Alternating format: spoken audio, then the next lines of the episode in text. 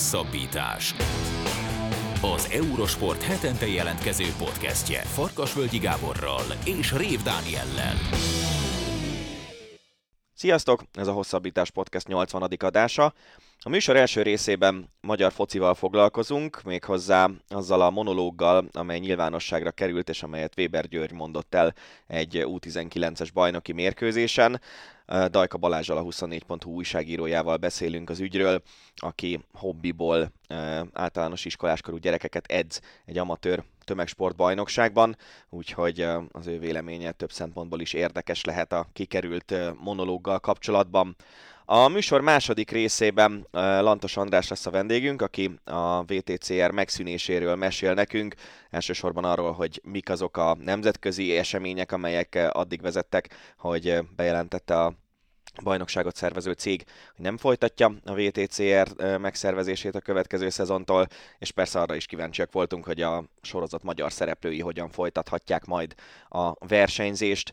Az Ácsi rovatban ezúttal is összeszedtük a hét számunkra legérdekesebb híreit. Például beszéltünk arról, hogy a Fradi nyerte az Európa Ligában, majd pedig kikapott a Magyar Bajnokságban. Aztán szóba kerül Bánhidi Bence nyilatkozata, aki meglehetősen önkritikusan nyilatkozott a Pixeget szezon kezdetével kapcsolatban.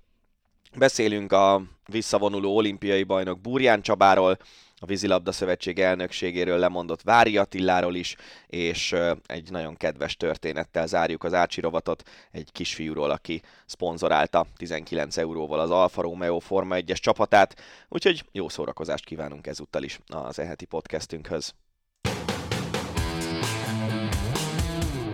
Labdarúgás. Szóval vágjunk is bele. Szia Balázs, köszönjük szépen, hogy elfogadtad a meghívást a kényes téma ellenére is.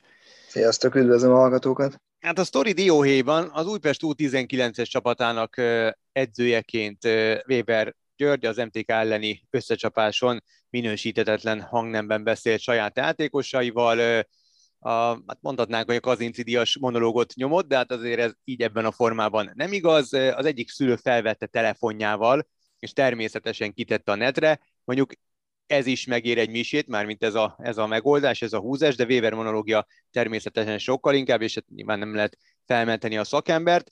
Weber később bocsánatot kért, és vállalta a felelősséget, az MLS vizsgálatot indított, az Újpest viszont elintézte a dolgot egy pénzbüntetéssel.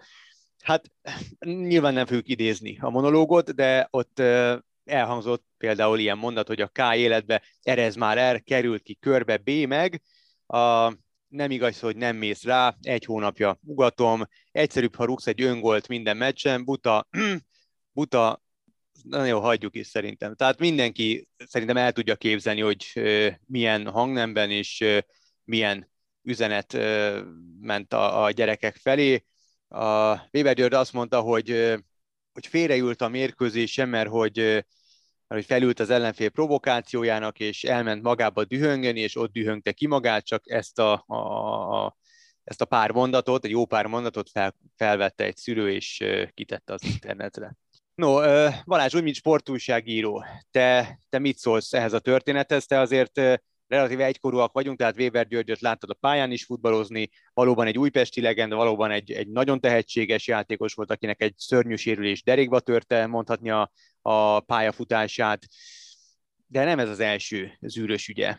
Nem, nem, mert ő egy elég, elég, nem is tudom milyen jó, indulatos, vagy é, é, így van, tehát maga nemében egy, egy, egy, egy egyedi jelenség magyar fociba azzal, hogy, hogy ő felvállalja a véleményét, más kérdés, amíg, amíg mondjuk csak egy karcos véleményről van szó, addig ez nyilván elfér, amikor mondjuk edzőként nyomsz egy ilyen monológot egy, egy fiatal játékosnak, az, az nálam már azért, már azért az a kategória, ami, ami nem fér el. És, és hát nyilván ez, ez a, azért azt látjuk, meg láthatjuk éppen, hogy ez nem magyar sajátosság, hogy azért a futballközeg az nem a, a, az akadémiai tudoroknak a közege, tehát most, most láthatjuk, hogy, hogy az angol, angoloknál Roy Kína az egyik szakkommentátor, akit nyilván pontosan azért raktak be, mert ő is egy ilyen karcos pali, aki beleáll mindenkibe, emlékezhetünk rá, hogy mondjuk Holland édesapjának a pályafutását milyen megmozdulással tette tönkre a No Manchester United játékosként. Tehát van egy közeg, ahol, ahol ugye Weber is azt mondta, jól emlékszem, hogy a meccs hevében, ugye ez a meccs hevében ez egy elég tág fogalom, ez sok mindent elbír, most álszenteskedés lenne lehúznom valakiről, vagy ráhúznom valakire lepedő, úgyhogy hogy nagyon sokszor én is a, a magam kis amatőr pályafutásába ki tudtam borulni meccs közben, mondjuk azt gondolom, hogy sosem mentem annál tovább, hogy esetleg valakit leszúrtam egy-egy rossz megmozdulás miatt, vagy egy-egy olyan szó kicsit egy káromkodás, ami egy rossz megoldásnak tűnt, de, de ez mindig úgy nézett ki nálam, hogyha bementem az öltözőbe, akkor utána feltettem a kezem, és szó, megmondtam, hogy gyerekek, rossz paszba vagyok, vagy elborult az agyam, vagy egyszerűen csak nagyon nyerni akartam. Az Weberen is látszik, hogy ő egy ilyen hihetetlen impulzív fickó, aki tényleg mindent, egyszerűen minden indexálva a győzelmet törekszik. Más kérdés, hogy, hogy, hogy ezt ő hogy kommunikálja, mert azért emlékezhetünk rá, hogy Ugye volt nála már, ha jól emlékszem, a Pécsi időszakában, amikor MB2-es futbalisták pont-pont-pont nem folytatom a mondatot, hiszen mindenki hallotta már a trollfocin, vagy látta, vagy aztán a... Tehát ő az a játékos, aki, vagy az az edző, aki, aki sokszor a nyilvánosság előtt is beleáll játékosaiba, ami nem biztos, hogy egy, egy jó pedagógiai módszer, mert mert az a játékos, akivel egyszer ezt eljátszák, az onnantól kezdve szerintem biztos, hogy egyrészt egy ilyen bizalmi szinten sérül a dolog, másfelől mondjuk az az újpesti 18 éves srác, aki most ezt adott esetben 10-20-szor végighalott a haverokkal, hogy te voltál az, akinek a Weber nyomta ezt a monológot, az mondjuk nem biztos, hogy a következő edzésre ugyan lelkesen fog kimenni, és azt gondolom, hogy lehet, hogy ez belemagyarázás, de, de mondjuk a következő meccsen, ha eddig nem volt sok, túl sok önbizalma, akkor még azt a maradékot is sikerült elvenni egy ilyennel, hogy, hogy országvilág azon röhög, hogy te miket csináltál, vagy hogy csináltál, és, és ez egy ilyen felnőtt játékosnál is káros, de egy fiatalnál meg aztán végképp, hiszen az edzőnek végül is az lenne a dolga, hogy, hogy példát mutasson, példakép legyen, és, és persze tudjuk Weberről, hogy milyen, de nem lehet ezt besöpörni azzal a szőnyeg hogy ő ilyen. Persze játékosként is, és ha be lett volna mikrofonozva, akkor ki lett volna csillagozva minden második mondata, és hát emlékeztetünk, hogy azért nála nagyobb formátumú emberek a magyar labdarúgásban, mondjuk Mészői Kálmán például miket mondogatott, de nem gondolom, hogy ez egy elfogadott dolog. Tehát nyilván most a X év távlatából jókat rögtünk azon, hogy azon a magyar-norvégon miket mondogatott, hogy Imre váltsatok már, meg a gólöröm közben kit hova küldött el. Hát mondjuk őt, őt, se, őt se feltétlenül az intelligencia miatt tartja arra a magyar labdarúgás, amiért, de, de szerintem az, az egy jó, jó dolog volt, hogy az, hogy az MLS foglalkozott ezzel a dologgal, mert szerintem az egy nagyon kártékony lett volna, ha ez itt megáll ez a sztori. Még akkor is, hogyha nyilván az Újpest most és egyébként nem is kell szerintem őt, őt emiatt kirúgni, egyszerűen csak vegye észre magát az, hogy ez egy, főleg egy ifjúsági, egy utánpótlás edzőnként, ez nem, nem egy vállalható viselkedés, tök mindegy, hogy ő most 10 méter egy sámlin ül, és ott nyomja ezt a monológot, akkor tartsa magába, vagy menjen be az öltözőbe, ott rúgjon bele kettőt a kukába, de ne adjon már egy ilyen egyrészt maga ellen támadási feltet, másrészt azok, akik ezt a magyar közeget mindig ekézik, most megint mutogathatják, hogy na tessék, ez a magyar foci. Akkor maradjunk ennél, mert egyébként szerintem ez a ez a monológ nagyon sok problémát, vagy nagyon sok kérdést vett föl, kezdve azzal, hogy, hogy beszélünk arról, hogy mennyire tartozik hozzá mondjuk a káromkodás a sportoláshoz, beszélünk arról, hogy teszem azt egy 18-19 éves fiú az, az mennyiben tekinthető gyereknek még, mennyiben felnőttnek, de akkor, akkor maradjunk itt ennél, amit a, a, a végén mondtál, hogy a magyar foci és a magyar közeg kritikájának ez egy újabb lehetősége, és ugye nagyon-nagyon sokat beszélgetünk arról, akár hogyha a felnőtt válogatottról beszélünk, akár ha a magyar klubokban nem játszó magyar játékosokról, vagy nem nagyon játszó magyar játékosokról, hogy hiába ment bele rengeteg pénz a magyar fotballba az elmúlt mondjuk 10-12 évben, de nagyon sok olyan aspektusa van a magyar focinak, ami nem igazán tudott fejlődni. Szuper infrastruktúra épült ki, egy-egy kiemelkedő játékos sikerül is kinevelni, de az a cél, hogy a magyar utánpótlás nevelés egy jó pár szintet előrelépjen a korábbiakhoz képest, az, az teljesen egyértelműen látszik, hogy ez nem valósult meg. És e, ezt ebből a szempontból lennék kíváncsi a véleményedre, hogy, hogy az, hogy Weber Györgyök és itt direkt mondom így, mert nem ő az egyetlen meggyőződésem, aki, aki hasonló monológokat mond a magyar utánpótlás edzők közül, hogy Weber Györgyök maradtak a fiatalok számára U19-es vagy U17-es edzőként, az, az mennyire egy jó helyzet, és mit lehet ezzel kezdeni szerinted? Hát ugye most azért is jó a felvetésed, mert, mert, mert ezzel a fociban az infrastruktúrát meg tudod csinálni pénzen, de az ember, emberanyagot nem tudod kicserélni, ugye nem tudsz, nem tudsz venni, nem tudom, 50 darab külföldi edzőt, mert nyilván ide tudsz hozni, de látszik azért az mls a törekvése volt annó, hogy a telepakolta a külföldi edzőkkel az utánpótlás válogatottakat, több-kevesebb sikerrel. Ez egyszerűen szerintem, szerintem kellene egy, kellenek olyan, olyan karizmatikus emberek, akik, akik mondjuk ezt az egészet felvállalják, és megpróbálják ezt a, ezt a közbeszédet, ezt az egész irányt.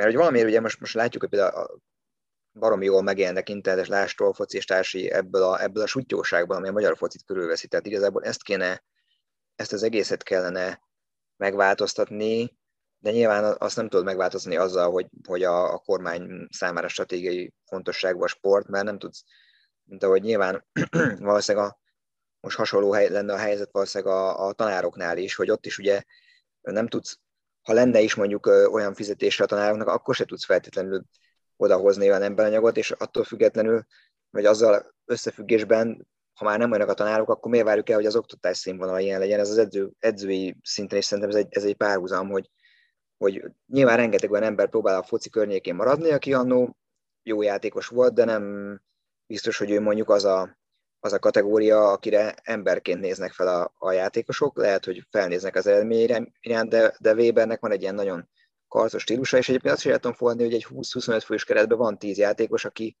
akinél igen, ez működik, hogy néha kicsit oda mondogatsz, nem ilyen stílusban, de, de hogy kicsit keményebben számon kéred.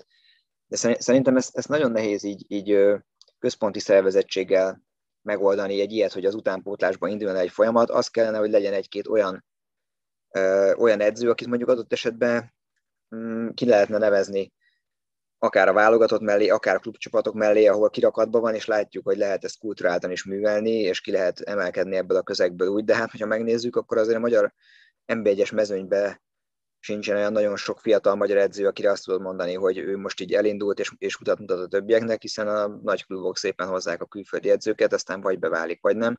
Úgyhogy szerintem ez egy, ez egy nagyon hosszú folyamat lenne, és, és nem is igazán látom, hogy ezt, ezt honnan lehetne központilag elintézni. Egyszerűen nyilván az se, lenne, az se lenne megoldás, hogy lenne egy ellenőr, aki járja a pályákat, mert nincs arra erőforrás, hogy van, tudom, kismillió utánpótlás csapat, és akkor ránéznek erre. Egyszerűen ez, ez nyilván a klubok saját hatásköre, és, és persze ez is olyan kérdés, hogy most, most akkor az Újpesten mit kezd majd csinálni ebben az esetben. Jó, a pénzbüntetés keményebb kellett volna, mert egyébként meg most akkor vehetjük azt, hogy Weber György jó szakember, csupaszítjuk le, lehet, hogy jó edzéseket le, tart, lehet, hogy jó ö, el tudja magyarázni a taktikát, lehet, hogy fel tud adni öt játékos az Újpest felnőttnek, csak nézzük meg, hogy a maradék 20 játékos, akit nem ad fel, azokkal mi lett mondjuk így emberileg, vagy mondjuk milyen deformációk lettek abban a pár évben, amíg a keze alatt dolgoztak. Ez se garancia persze, lehet, hogy, lehet, hogy neki ez egy nagyon durva kifogadás volt, minden esetre nem, ahogy, ahogy beszéltük, és ez nem egy jó reklám sem a magyar focinak, sem az utánpótlásnak, és ugye az az érdekes, hogy volt nekem ebbe a kis amatőr foci edző pályafutásomban egy szülő, aki aki az év végén nagyon hálálkozott, és azt mondta, hogy ő a saját kis harmadikos, másodikos kisfiát azért nem engedte le az iskolai fociba, mert ő azt tapasztalta, hogy a magyar foci közeg az egy ilyen nagyon lehúzó közeg. És mondom, most iskolai fociról beszélünk, tehát nem is egy klubról, ahol versenyeznek egymással a gyerekek. És aztán az év végén jött, és nagyon megköszönte, és azt mondta, hogy tökre örült neki, hogy én az ő fiával, aki nem volt benne a tíz legügyesebb játékosból a csoportba, így bántam, és hogy ő tökre örül, hogy végre egy ilyet tapasztalt. Pedig tehát most nem kell semmi extra gondolni, csak tényleg ez egy tömegsport csoport, ahol, ahol nincsen különbség játékosok között, mindenkit szeretettel várunk, jöjjön, próbálja ki. De lehet, hogy, lehet, hogy egyébként az is benne van, ugye ez is egy állandó vita téma Magyarországon, hogy az utánpótlás szinten mennyire kéne ezt az eredményt hajszolni. Most, ha jól emlékszem, ez egy Újpest MTK meccs volt, nyilván Weber ismerve a habitusát, ő nyerni akart mindenáron, nem tudom milyen állásnál történt ez a dolog, azt tudom, mi lett a végeredmény, de az biztos, hogy hogy egy kicsit ez is benne van, hogy ugye imádják az edzők mutogatni a tabellát, nézegetni a tabellát, holott az lenne a lényeg, hogy egyrészt megmaradjon a sporták számára rengeteg fiatal, másrészt tényleg mondjuk egy Újpest ne 25 idegen légiósra töltse fel a keretét, de mondhatjuk a Fadit is, hanem mondjuk ezek az utánpótlás csapatok kiszolgálják az első csapatot. Persze ezt látjuk, hogy ez még mondjuk egy olyan akadémiánál, mint a a Honvéd is egy elég, elég utopisztikus állapot, főleg ennél a skót edzőnél. Bár most egyébként négy akadémista játszott hétvégén, és büszke is volt rá a vereség ellenére, hogy na tessék, játszottak a fiatalok. Szóval te azt mondod, mert ezen megakadt azért a, a fülem, hogy, hogy a megfelelő büntetést kapta Weber György egy, egy ilyen monológ után, vagyis egy ilyen jelenség után? Tehát a pénzbüntetés az, az megfelelő büntetés, illetve tudsz bármit arról, hogy az MLS az, ha már elkezdte és vizsgálatot indított, akkor, akkor ott milyen fajta vizsgálat zajlik, és mikor a várható eredmény ebben az ügyben? Hát egy, egy hét, hétfői mai cikket olvasva annyit láttam, csak hogy folyamatban van, és még nincs, nincs eredmény.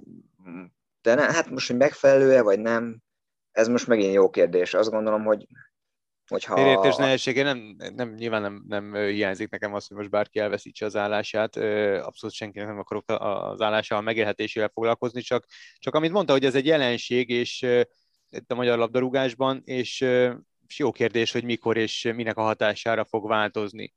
Egyáltalán az, hogyha mondjuk példát statuálnánk Weberrel, és kb. Nem, azt mondanánk, hogy így ilyen ember soha többé ne edzősködhessen utánpótlás szintű csapatnál, az, az megváltoztatná alapvetően a helyzetet?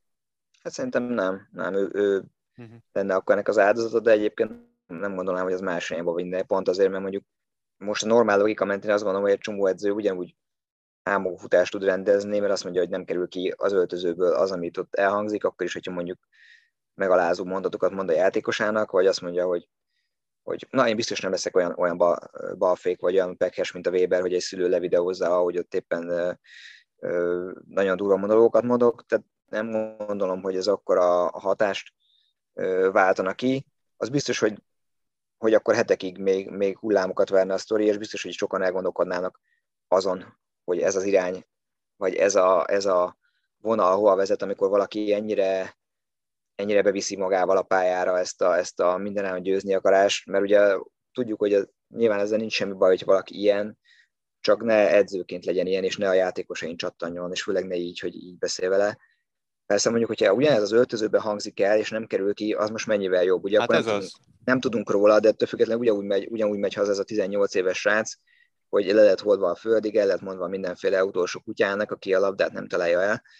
Tehát ezért gondolom, hogy most ez egy ilyen tüneti kezelés lenne, hogy Weber Györgyöt megbüntetik, és akkor ő egyrészt el tudná mondani, hogy ez a magyar foci közeg az ő ne, őt nem bírja el, pedig előtte 30 évig elbírta, nyilván ez is, ez is feltesz egy kérdés, hogy akkor magyar foci közegnek el kell bírnia Urbán Flórián féle, Weber György féle embereket, akik, akikről az utóbbi években nagyjából csak azt tudtuk elmondani, hogy, hogy aki nem követte mondjuk így az adatbankban meccsről meccsre pályafutását, hogy mindig voltak egy-egy ilyen zűrösebb sztoriai, de az biztos, hogy ö, szerintem ennek, ennek ott kellene elindulnia, hogy, hogy, hogy az egész, nem is tudom, közeg, közeg valahogy elkezdi, elkezdi persze nem is kivetni magából, de átalakítani, hogy ne, ne, ne legyen sikka az, hogy, hogy te, te focista vagy, akkor az belefér, hogy, hogy bunkó vagy meccs közben, hogy, hogy, hogy a, a játékosoddal vagy a játékos társaddal úgy beszélsz, ami, ami teljesen méltatlan. De hát most egyébként, ha belegondolunk, hogy a kicsit más téma, de, de azt gondolom, hogy mégis van párhuzam, hogy, hogy az úszókat azért egy más, egy, egy intelligensebb közegnek állítjuk be, és aztán sorra estek ki a csontvázak, és, és mondjuk Cselaci is ugye maga mondta, hogy ez milyen traumákat okozott neki, ahogy bántak velük, ahogy beszéltek velük, a fizikai inzultusokról ne is beszéljünk, tehát hogy, hogy ugye nem látunk be a kulisszákba, és, és van ez a eredménykészre, most tök mindegy, hogy egy U18-as bajnokiról beszélünk, vagy egy olimpiai bajnok úszónak a felkészüléséről, és nem lehet, nem lehet az a jelszó, hogy a cél szentesíti az eszközt, mert emberekről van szó, és, és nincs az a olimpiai éremmennyiség, amit fel lehet áldozni, vagy nincs az a, hogy is mondjam, tehát nem, nem lehet egy embert feláldozni csak azért, hogy háromszoros, négyszeres, ötszörös olimpiai bajnok, vagy akárhányszoros világbajnok legyen, és aztán egy ilyen U18-as játékosnál még inkább, mert most egyrészt semmi garancia arra, hogy ő aztán a futball mellett marad, viszont egy ilyen esettel pont, hogy el tudod idegeníteni őt a játéktól, a, a, az öltözőbe, és nyilván őt most nem tudom, hogy a többiek egyébként érdemes lenne, vagy nagyon érdekes lenne megkérdezni ezt a srácot, hogy ezt ő hogy élte meg, a társai hogy élték meg, egyáltalán ez mennyire volt egy, egy kirívó eset, mennyire volt mindennapos. És igen, egyébként, amit a Gábor mondott, az egy jó kérdés, hogy most akkor, most akkor melyik a, a megoldás, hogy az Újpest kiáll, és azt mondja, hogy hát igen, akármennyire a legendán Weber György, akkor, akkor mi ebből nem kérünk, vagy azt mondja, hogy jó, akkor kicsit komolyabb büntetés, nem tudom az a pénzbüntetés mértékét, hogy kapjon észhez, hogy azért az Újpestnek van akkora neve, és hogy, hogy egy újpesti utánpótlásban ne férjen már bele ez a fajta mentalitás, ez a fajta hangnem. És szerintem csak, csak így indulhat el, hogyha a klubok ezt felvállalják, és a, és a elkezdenek körülnézni a saját házuk táján azzal, hogy és egyébként szerintem a legjobb az lenne, hogyha mondjuk a gyerekeket kérdeznék meg például, hogy ők hogy érzik magukat. Nyilván nincsen edző, aki minden gyereknek megfelel, de el lehet találni azt a arany középutat, ahol mondjuk nem úgy mennek haza a gyerekek, hogy, hogy egy utolsó senki házinak érzik magukat egy meccs után, ami azért nem egy világbajnoki dönt egy U18-es Újpest MTK. Hát igen, azért lelkileg ez borzasztóan meggyötörhette ezt a szerencsétlen gyereket, és megmondom őszintén, azt nem tudom, hogy mi lenne, mennyiben hozna változást az, hogyha mondjuk, említetted itt a beszélgetés elején, ha esetleg külföldi szak, szakember irányítása alá kerülne az utánpótlás nevelés Magyarországon, tehát valaki külföldről, egy más kultúrából fogná össze ezt az egészet. Én úgy gondolom, hogy annak viszont, tehát az annyi változás biztos lesz, hogy innentől kezdve okulva Weber György helyzetéből minden valószínűség szerint, ha egy cifrá monológot szeretne mondani egy edző, akkor biztos, hogy a háta mögé néz, hogy bárki veszi-e telefonnal azt az adott mérkőzést. A te pályafutásod során, mint edző, előfordult bármi, hát nyilván nem veled, de, de ellenfélként láttál olyan szakembert, aki, akire mondjuk egy kicsit ferdeszemmel néztél, mert olyan hangnemet engedett meg ezekkel a kisgyerekekkel, mert hogy te kisgyerekekkel foglalkozol, amit szerinted nem helyén való? Hát én viszonylag kevésszer voltam ö, olyan tornákon, ahogy a több csapat verődött össze, én, én általában azt az elvet vallottam ott, hogy játszom mindenki, és, és, és érezze mindenki jó magát, inkább csak az, az volt zavaró, hogy néha, néhány edző ugye nagyon tehát azt láttam, hogy elment 12-13 gyerekkel, és ugyanaz a 7-8 játszotta végig, szerencsétlen 3-4 gyerek, akik valószínűleg a kevés ügyesebb közé tartoztak, ők úgy porosodtak ott az oldalvonal mellett, és alig várták volna, hogy beálljanak. De nekem inkább ez, ez, volt, ez a tendencia volt szólni, hogy egy 8-9-10 éves torna is arról szólt, hogy na igen, most még van három perc, most akkor visszaküldöm az öt legjobbamat, és ugrunk volt. És akkor az a maradék négy gyerekkel hogy számolsz el, lehet, hogy jövő héten már nem jönnek le, mert látják, hogy Pisti bácsi elvitte azt 12 gyereket a tornán, és hogy nagyon rá volt feszülve. Tehát nekem igazából ez, ez a része volt szomorú. Olyat nem, olyat nem feltétlenül láttam, aki, aki gyerekkel, inkább olyat láttam, aki a harmadik percben elszállt az agya a bíró miatt, és mondom, egy, egy bozsik tornára gondoljatok, tehát egy olyanra, ahol aztán most oklevél és csoki jár érte, ott minden második ítéletébe beleállt. És akkor nyilván a, ott volt még a sátorban 20 szülő annak a csapatnak, a 20 szülőből még öt felvette, és akkor így, így néz, néztél után, hogy most, most tényleg egy szombat délelőtti U8-as Bozsik tornán most nem mindegy, hogy ki jön bedobással, most és akkor mi van? Szóval, hogy, hogy jó, ez is kicsit az a Weber jelenség, hogy egy edzőként ott vagy, képviselsz egy csapatot, egy klubot nyerni akarsz, oké, okay, de hát most azért lehet ez keretek között, és pláne ezeknél a gyerekeknél nem feltétlenül azt kell neked mutatni, hogy vicsorogva, kiduzzadó erekkel a homlokodon, a nyakadon pofázol a bírónak, a másiknak, a játékosnak, úgyhogy kicsit ez az egész már itt el van rontva szerintem, és aztán az, hogy valaki felnőttként vagy utánpótlás edzőként is ennyire belehajszolja magát. Amit te mondtál, az, az nagyon bízom benne, hogy ez lesz, hogy legalábbis legalább azt megnézik, hogy veszik-e, és akkor elgondolkozik, hogy mit mond. Vagy akkor tényleg menjen be az öltözőbe, vagy a félidőbe, zárja magára azt ott üvölcsön 5 percet, még az is sokkal jobb, mint az, hogy, hogy szerencsétlen gyereken várja a port egy teljesen normális meccsen. Olyan, az nem gondolom egyébként, hogy valami horror dolgokat csináltott a srác, de most ha kicsit ügyetlen, mint a többi, akkor még nem cseréli le, még az is egyszerűbb. Nekem is volt olyan meccs a, a Normal foci, hogy a 13. percben cserélt az edző. Rájöttem, hogy valószínűleg kutya voltam, meg a labdát nem találtam el, de nem kellett leüvölteni a fejemet. Szóval megvannak erre a kicsit szofisztikáltabb módszerek. Nyilván nagyon szarul esett, és ott kb. sírtam az öltözőbe, de nem, nem kellett megalázni, tudtam én magamtól, hogy rossz voltam. Persze. Hm. Balázs, nagyon szépen köszönjük. Még annyit szerettünk volna megbeszélni, de sajnos kifutottunk az időből, hogy az is nagyon tanulságos, hogy milyen kommentek érkeztek a, a Weber ügyel Igen, foglalkozó cikkek szomorú. alá.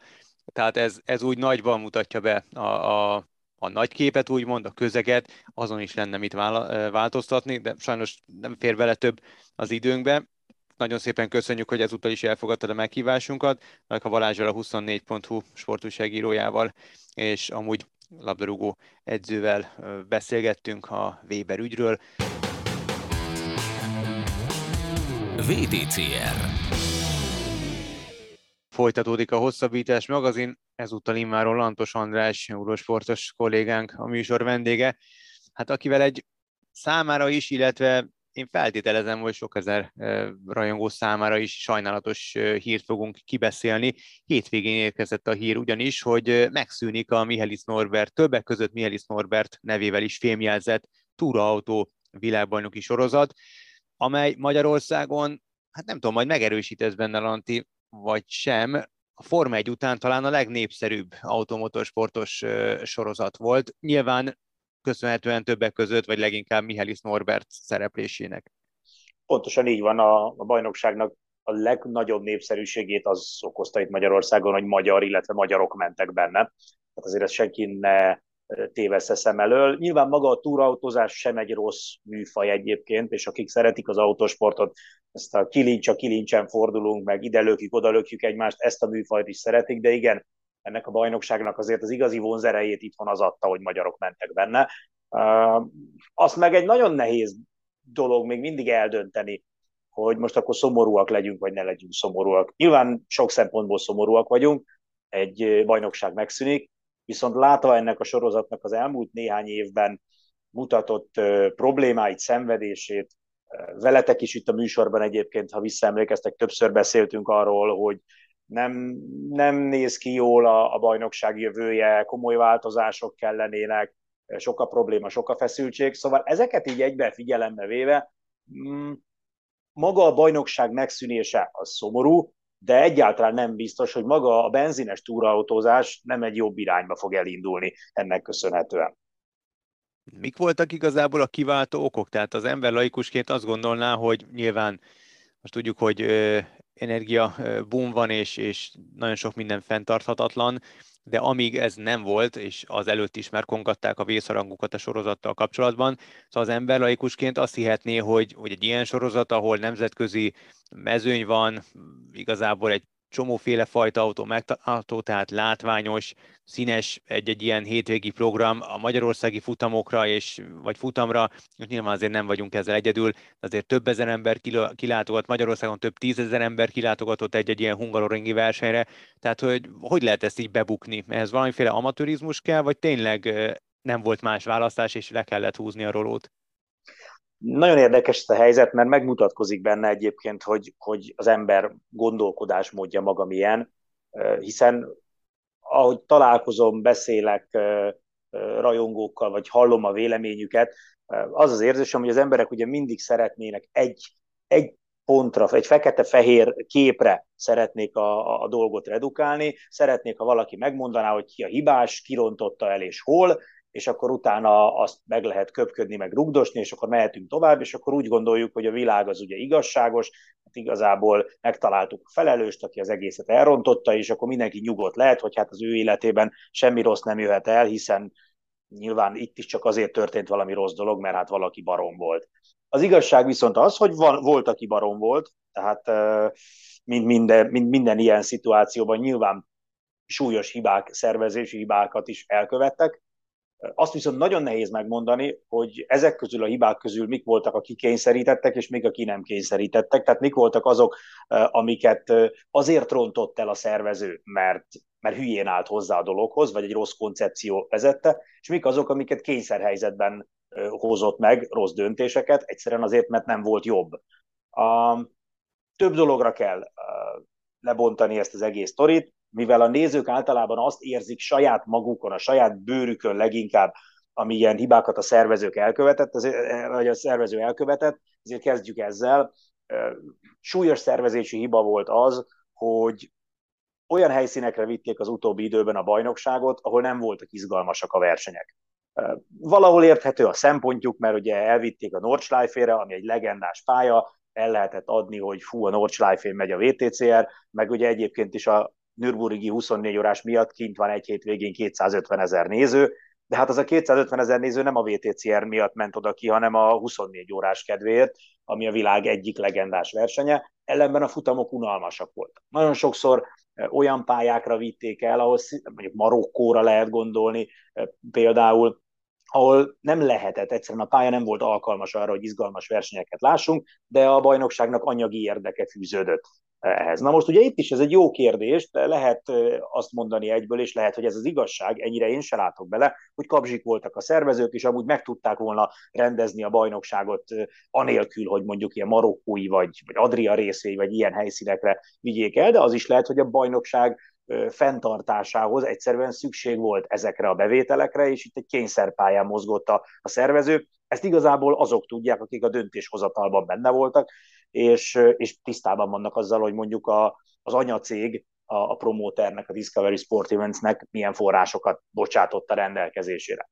A, ugye a Goodyear-ös botrányról beszéltünk már itt a műsorban, az is egy nagyon komoly és egy, egyben nagyon furcsa szervezői hiba volt, hogy ugye ezekkel a gumikkal mentek a megelőző két évben, akkor nem volt velük semmi probléma. Az idei évben igen, mindenki hallgat, senki nem mondja el a tutit, hogy most akkor pontosan, ami eddig jó volt, az idén miért nem jó, de, de nyilván szervezői, baklövés szervezői hiba az, hogyha nem tudja kikényszeríteni a szervező a, a gumigyártó partnertől, hogy, hogy, hogy normális minőségű gumit szállítson. Na de itt is ugye el lehet azon gondolkozni, hogy vajon azért változtatott a gumigyártó a gumikon, mert mondjuk X összegben állapodtak meg, a szerződésben X forintot fizetett a bajnokság a gumikért, és a jelenlegi megváltozott helyzetben, amikor ugye az alapanyagárak elszálltak nagyon sok iparágban, csak így tudták kihozni és a bajnokság nem volt hajlandó több pénzt fizetni, ők meg azt mondták, hogy rendben van, akkor viszont nem tudjuk ugyanazt a minőséget gyártani. Erről valószínűleg sose fogunk konkrétumot tudni, tehát ez csak egy felvetés, de azra próbálok rávilágítani, hogy nagyon nehéz eldönteni, hogy mik azok a baklövések, amik kényszerpályán születtek, és mik azok, amik egyszerűen butaságból, emberi hozzá nem értésből, figyelmetlenségből. Arról már a szezon bearangozóban is beszéltünk, hogy nem arra felé megy a világ, amerre a benzines autósport menne, gondolok itt arra elsősorban, hogy a nagygyártók egyre inkább az elektromos, illetve egyéb alternatív hajtású járművek eladásában érdekeltek, meg nem tudom őszintén szólva, nem vagyok egy nagy ilyen energetikai, meg, meg ilyen-olyan szakértő, ami ehhez, ehhez kéne, de talán a bolygónak is jó, hogyha nem szennyezzük tele benzinnel. Viszont ugye ez a bajnokság, ez egy benzines bajnokság volt, most már mondjuk így. Szerinted van létjogosultsága egyébként ennek a benzines autósportnak a, mai világban, vagy, vagy egész egyszerűen ez egy olyan valami meghaladott történet lesz, amiből sokat láttunk már? Nagyon jó érzékkel ráibáztál szerintem, vagy ráéreztél a, a lényegre, legalábbis az én meglátásom szerint van létjogosultsága a benzines autósportnak, mint hogy a benzines autóknak is még nagyon sokáig lesz létjogosultsága. Tehát folyamatosan ugye jönnek ki a számok, hogy hol mennyi az elektromos autó, meg a hibrid autó, de azért, ha megnézitek az adatokat, jelenleg még mindig túlnyomó többségben a világon benzines autókkal közlekednek az emberek, és még ugye készülnek is benzines autók bőven. Tehát ez egy folyamat, ami viszont még elég hosszú ideig eltart, és jelenleg egy csomó tényezőjét nem látjuk. Tehát nem látjuk, hogy mi történne mondjuk akkor az elektromos hálózattal, ha a lakosságnak mondjuk a kétharmada vagy a háromnegyede elektromos autóval járna, hogyan tudnák például elektromos energiával ezt ellátni. Tehát nagyon nehéz most még megmondani, hogy milyen irányba fog menni ez a, ez a történet. Akik mértéktartóan közelítik meg a kérdést, azok azt mondják, hogy csökkenni fog a benzines autók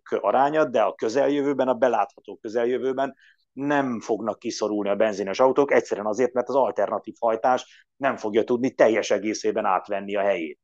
És éppen ezért igenis van jövője a benzines autósportnak, de nem abban a formában, amiben a VTCR szerette volna csinálni. A, a VTCR-nek az egyik nagy tehertétele, amióta megalakult, hogy egy olyan rendszert akar továbbvinni, ami gyári csapatokra alapul. Ezt úgy kell elképzelni, hogy amikor még a csúcsán volt a benzines autósport, és az autógyártók hajlandóak voltak komoly pénzeket elkölteni az a, benzines autóversenyzésre, akkor a, a csapatok nevezési díja az volt X forint, és annak a, a többszöröse volt a gyártói nevezési díj.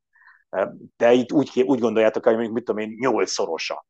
Tehát nagyon súlyos pénzeket fizettek az autógyárak azért, hogy nekik rendezzenek egy világbajnokságot. Hiszen ugye valamivel, valamiből elő kellett teremteni azt az összeget, hogy a bajnokság csillivilli legyen, jól nézzen ki, ezt a motyót ezt elvigyék a világ távoli részeire, ahova csak az autógyártóknak volt érdeke elmenni. Legyünk őszinték, hogy egy német vagy egy francia privát csapatnak nem sok érdeke fűződik ahhoz, hogy Makaón vagy, vagy Kínában vagy Koreában versenyezzen, tehát ugye a gyártók tulajdonképpen ezzel a nevezési díjjal fizették ki azt, hogy ő nekik szervezzenek egy világbajnokságot, ami őróluk szól.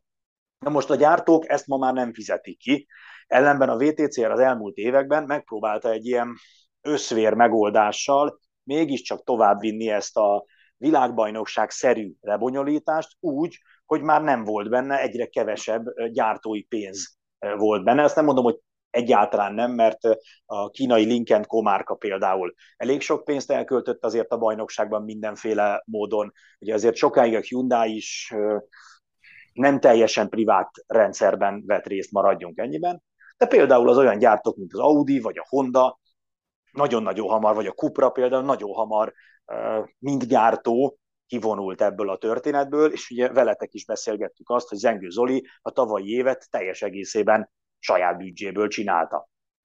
Pedig Cupra autókkal versenyzett, de tulajdonképpen mint egy ügyfél mindent ő fizetett ki, a Cupra ebbe már ilyen módon nem tett pénzt.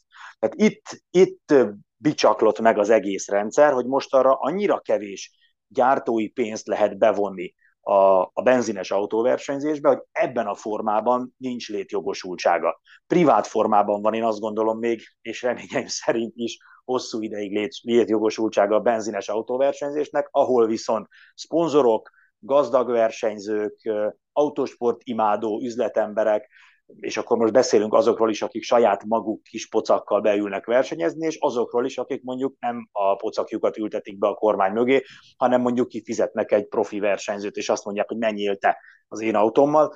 Ilyen emberek bajnokságaiban fog tovább élni én szerintem a benzines autósport, miközben az eddig látott ilyen csillivilli világot bejárjuk, mit tudom én, ez, e, ezt a helyet foglalná el az alternatív versenyzés, na de az meg egy külön téma lehetne, hogy ez összejön-e, hogy például a nézőket hosszú távon fogja érdekelni az elektromos autóversenyzés. Erről a kérdés, hogy azáltal, hogy megszűnik kvázi egy tolvonásra ez az egész sorozat, mi lesz majd a sorozat magyar szereplőiben? Nyilván érdekelne, és szívemen viselem a holland-német bármelyik náció további munkalehetőségeit is, de nyilván jobban érdekel bennünket az, hogy mi lesz Mihelis Norbival, Tasi Attilával, az Engel Motorsporttal. Szóval érlelődik egy, egy új sorozat, vagy, vagy ők szemezgetnek más sorozattal, át lehet menni egyáltalán innen más sorozatba, van-e, van-e kereslet ezekre a pilótákra, vagy, vagy most azért számukra is egy kicsit, hogy mondjam, szűkebb esztendő következnek? Nagyon nagy kérdés az, hogy azok a pénzforrások, amik eddig belefolytak a VTCR-be, azok belefolynak-e majd abba, ami ezután jön. Most még ugye az se teljesen tiszta, hogy mi jön ezután. Tehát, hogy szerveznek-e egy kisebb volumenű, de mégiscsak nemzetközi bajnokságot a, azokkal az ügyfelekkel, akik a VTCR-ben benne voltak, vagy a csúcs az az lesz, amit most bejelentettek, a TCR kategória egy ilyen létrehozott egy, egy olyasmi rendszert, mint a tenisz világ ranglista, ahol egy okosan vagy nem okosan, ez majd kiderül, kialakított szisztéma szerint különböző bajnokságokban elért eredmények alapján súlyozva nyilván, bajnokság jelentősége, az indulók létszáma, stb. alapján súlyozva lehet pontokat szerezni, és akkor a szezon végén kialakul, hogy TCR autóval versenyzők közül XY lett a, a legjobb, a másik meg az ötödik helyen végzett, szóval lesz egy ilyen ranglista, és ki akarnak alakítani egy olyan érdekes bajnokságot, ami nem egy önállóan szervezett sorozat, hanem egy olyan sorozat, ami gyakorlatilag meglévő bajnokságok egy-egy futamaira települ rá. Ezt úgy kell elképzelni, hogy mondjuk a TCR Europe-nak van egy hungaroringi versenye, akkor azt kinevezik, hogy ez lesz a TCR World Tour első állomása. Nem egy önállóan szervezett verseny, de aki oda elmegy és oda benevez, az ott pontokat szerezhet ebbe az úgynevezett World Tourba, és, és a végén lesz egy összetetje majd ennek a bajnokságnak, meg aztán még az is lehet, hogy a, sőt most ugye ez, a, ez a, az elképzelés, hogy a legjobb 60 versenyző részvételével a szezon végén tartanak egy óriási ilyen benzines túrautós mega eseményt, ahol eldöntik, hogy abban az évben ki lesz a világ legjobb benzines túrautós, tehát valami ilyesmi formálódik, de hogy ebben pontosan kik lesznek a résztvevők, milyen versenyzőkkel, tehát például azt a pénzt, amit a Hyundai eddig elköltött a VTCR-ben, azt elkölti-e majd ebben a rendszerben, amit a Lincoln Co. elköltött, azt, azt szintén, hogy például Tasi Ati, aki ugye tudjuk, hogy a Honda versenyzője, ő, ő kap-e valahol lehetőséget, mert a Honda azt mondja, hogy igen, szeretnénk, hogyha a Tasi Ati menne mondjuk ebben a Virturban, ezt most még nehéz megmondani. Szerintem a legjobb helyzetben Mihelis Norvi van, mert ugye a Hyundai-nak van elektromos projektje is, ahol Norbi idén indult, tehát legrosszabb esetben szerintem Norbit fogjuk látni jövőre a, a, a világkupán, a túra, az elektromos túrautó világkupán. Hogy benzines projektje lesz-e, abban úgy látom, hogy teljes egészében a Hyundai-tól függ, hogy a Hyundai-nak milyen tervei vannak. Hát ha csak nem vált gyártót, de én erre utaló jelet még nem hallottam tőle. Az Engő Motorsport pedig ugye egy privát csapat, és mint elmondtam, eddig is a saját büdzséjéből versenyzett, ezt ezek után is megteheti, az Engő Zolinak vonzó lesz ez az új rendszer, autói vannak hozzá, ugyanúgy elindulhat. Neki egyébként könnyebbséget jelenthet ez az új dolog, mert itt, itt ezt, ezt olcsóbban lehet majd végigcsinálni. Tehát a privát csapatoknak sokkal egyszerűbb lesz az élet, mert nem kell az FIA felé pénzt fizetni, nem lesznek olyan magasak a nevezési díjak, nyilván nem kell annyit utazni, nem kell elvinni Dél-Amerikába vagy Ázsiába a bajnokságot. A magyar versenyzőknek, akik eddig túrautóval versenyeztek, olyan alternatíva jöhet, hogy valami teljesen más jellegű bajnokság? Gondolok itt akár GT-re, vagy formautóra, vagy rallira, vagy ilyesmi, vagy, vagy ezek között azért van akkora különbség, hogy ne nagyon legyen átjárás? Az első kerekes túrautó az egy nagyon speciális dolog. Ez nem, nem azt jelenti, hogy aki ebben jó, az másban nem, mert mondjuk Rob Huffot láttuk tök eredményesen versenyezni GT autóban is, vagy Andy Priolt, aki ugye nyert három világbajnoki címet, itt majd aztán átment, és, és egész jó GT versenyző lett belőle, de, de azért ez egy nagyon speciális dolog, és amit talán még ennél is fontosabb, hogy ők ugye ebben a, a környezetben szereztek hírnevet maguknak. Tehát miközben Mihális Norbi neve nagyon sokat mond egy, egy túrautós projektben, ha ő mondjuk megjelenne a GT piacon, akkor ő egy, egy más bajnokságban eredményes, de egyébként ezen a szinten még semmit sem bizonyító versenyző. Tehát a, a, a realitás szerintem az, hogy amíg van rá lehetőség, addig maradni ezen a piacon. Norbi egyébként mindig is elmondta, hogy ő ezt szereti, az első kerekes túrautókat és ezeket a rövid, nagyon rövid, intenzív sprint típusú versenyeket, tehát amíg lehetősége lesz ilyenben menni, addig, addig itt fog maradni. Az Engő Zoliéknál szintén ezt látom, ott, ott minden azon múlik, hogy Zoli, Zoli szenvedélye kitart-e. Tehát ő, amíg ezt élvezi, amíg ez neki örömet okoz, addig ő ebbe beleteszi a, a, a pénzét, és, és akkor csinálni fogja. Ha, ha esetleg azt érzi, hogy, hogy ez már neki nem kell, ez már nem annyira rangos, ez már őt nem hozza lázba, akkor meg el fog menni és versenyezni fog a Dubai 24 óráson a barátaival. És azt, azt hogy kell elképzelni egy ilyen, mennyire vagy benne itt a, a, a háttérinformációkban, mennyire vagy tisztában, mert hogy kell ezt elképzelni, hogy jön egy ilyen bejelentés, tehát hogy erre azért készültek a szereplők, vagy ez derültékből a villámcsapásként érte mondjuk a, a, a csapatokat? Egyáltalán a... nyilván jogilag ez elő van készítve, de hogy nem furcsa, hogy a szezon közben uh, egyszerűen csak fogják és elvágják az egészet? Abszolút. Az, az a része fura, hogy tavaly ősszel jelentették be, hogy 2025-ig meghosszabbították a szerződést a, a VTCR megrendezésére. Én magam arra készültem egyébként, hogy nem fog sokáig tartani a VTCR, de, de az volt bennem, hogy a 25-ös szerződést még kitöltik. Azóta amúgy kiderült, hogy ez egy ilyen opciós történet volt, tehát hogy nem tudom pontosan, hogy egy plusz három év, vagy kettő plusz három, és akkor előre hozták, de lényeg az, hogy, hogy a hivatalos közleményben az állt, hogy egy opciós jogot nem hosszabbítottak, de vagy egy opciós joggal nem éltek, és ennek lett az, az eredménye. Akikkel beszéltem, azok, azokat mind derültékből a villámcsapásként érte ezt, tehát Zengő Zoli például azt mondta, hogy előző nap, a bejelentés előestjén közölték velük. Nyilván ők is sejtettek dolgokat, nyilván ment a beszélgetés, a kommunikáció, de hivatalosan a bajnokság az előző este közölte velük azt, hogy ez a bejelentés holnap megszületik.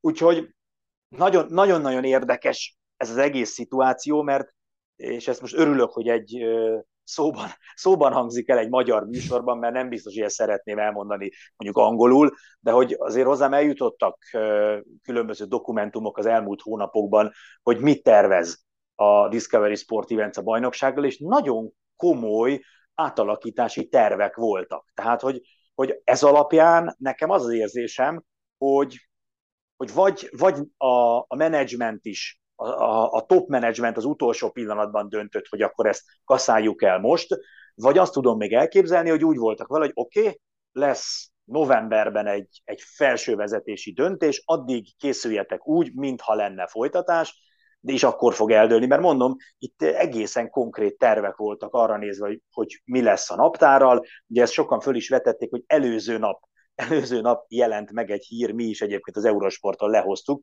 hogy jövőre megy Dél-Amerikába a bajnokság. Maga a dél-amerikai szervező nyilatkozott arról, hogy akkor augusztusban jön ide a VTCR, majd másnap kijött a hír, hogy megszűnik a bajnokság. Tehát, hogy ilyen szinten furcsa volt ez a helyzet, én azt tudom elképzelni, hogy az utolsó pillanatig úgy készült maga a bajnokság vezetése is, hogy lesz folytatás, majd aztán jött egy, egy ilyen top management döntés, hogy nem, kihúzzuk a dugót, nem költünk erre több pénzt, és, és, és, és ezért történhetett meg, hogy mondjuk Zengő Zoli előző nap értesült róla, vagy egy nappal, két nappal korábban egy dél-amerikai szervező még azt nyilatkozza, hogy jövőre jön hozzánk a VTCR, hú de jó. Gyorsan még itt a végén annyit mondjál, Léci, hogy szerinted az utolsó két forduló az le fog menni normálisan úgy, ahogy az eddigiek, vagy várható az, hogy lesz olyan résztvevő, aki azt mondja, hogy tudjátok, mint akkor én nem megyek el Koreába, meg Kínába, meg nem tudom hova. Simán lehet egyébként, ugye végül nem Koreába, meg Közel-kelet, igen, igen, igen. Igen, igen, igen, Bahreinbe, illetve Szaudarábiába mennek, tehát az azért nincs annyira messze, meg azt össze lehet kötni valami jó kis ilyen november végi nyaralással. Meg némi a... szponzor utaztatással. Igen, igen, igen, vagy azt mondod, hogy valami helyi. Ettől függetlenül így azért tényleg nehéz, főleg a privát csapatok helyzete.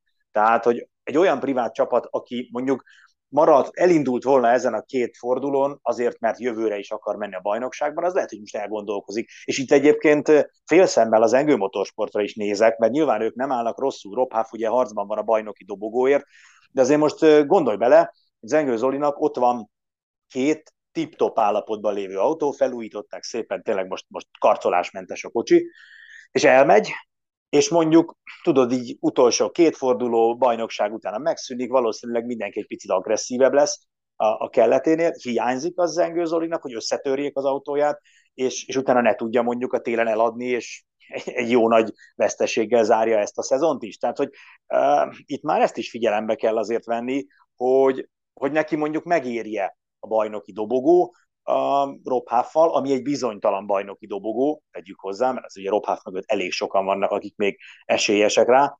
Úgyhogy igen, az ilyen Zengő Zoli típusú csapatoknál nem teljesen tudom kizárni amúgy azt, hogy elgondolkoznak rajta, hogy jó, hát akkor hagyjuk, akkor, akkor köszönjünk el, kész, és és ebben az esetben nem tudom, hogy mi lesz a megoldás, ha ez bekövetkezik, hogy találnak-e helyi versenyzőket, akikkel feltöltik a mezőnyt, vagy, vagy netán nem is lesz utolsó két forduló. Az autók egyébként elutaztak, tehát azt tudni kell, hogy a motyó már úton van, úgyhogy az, az ott lesz, hogy elindulnak-e azok a csapatok, vagy nem, az viszont mindenkinek a saját döntése.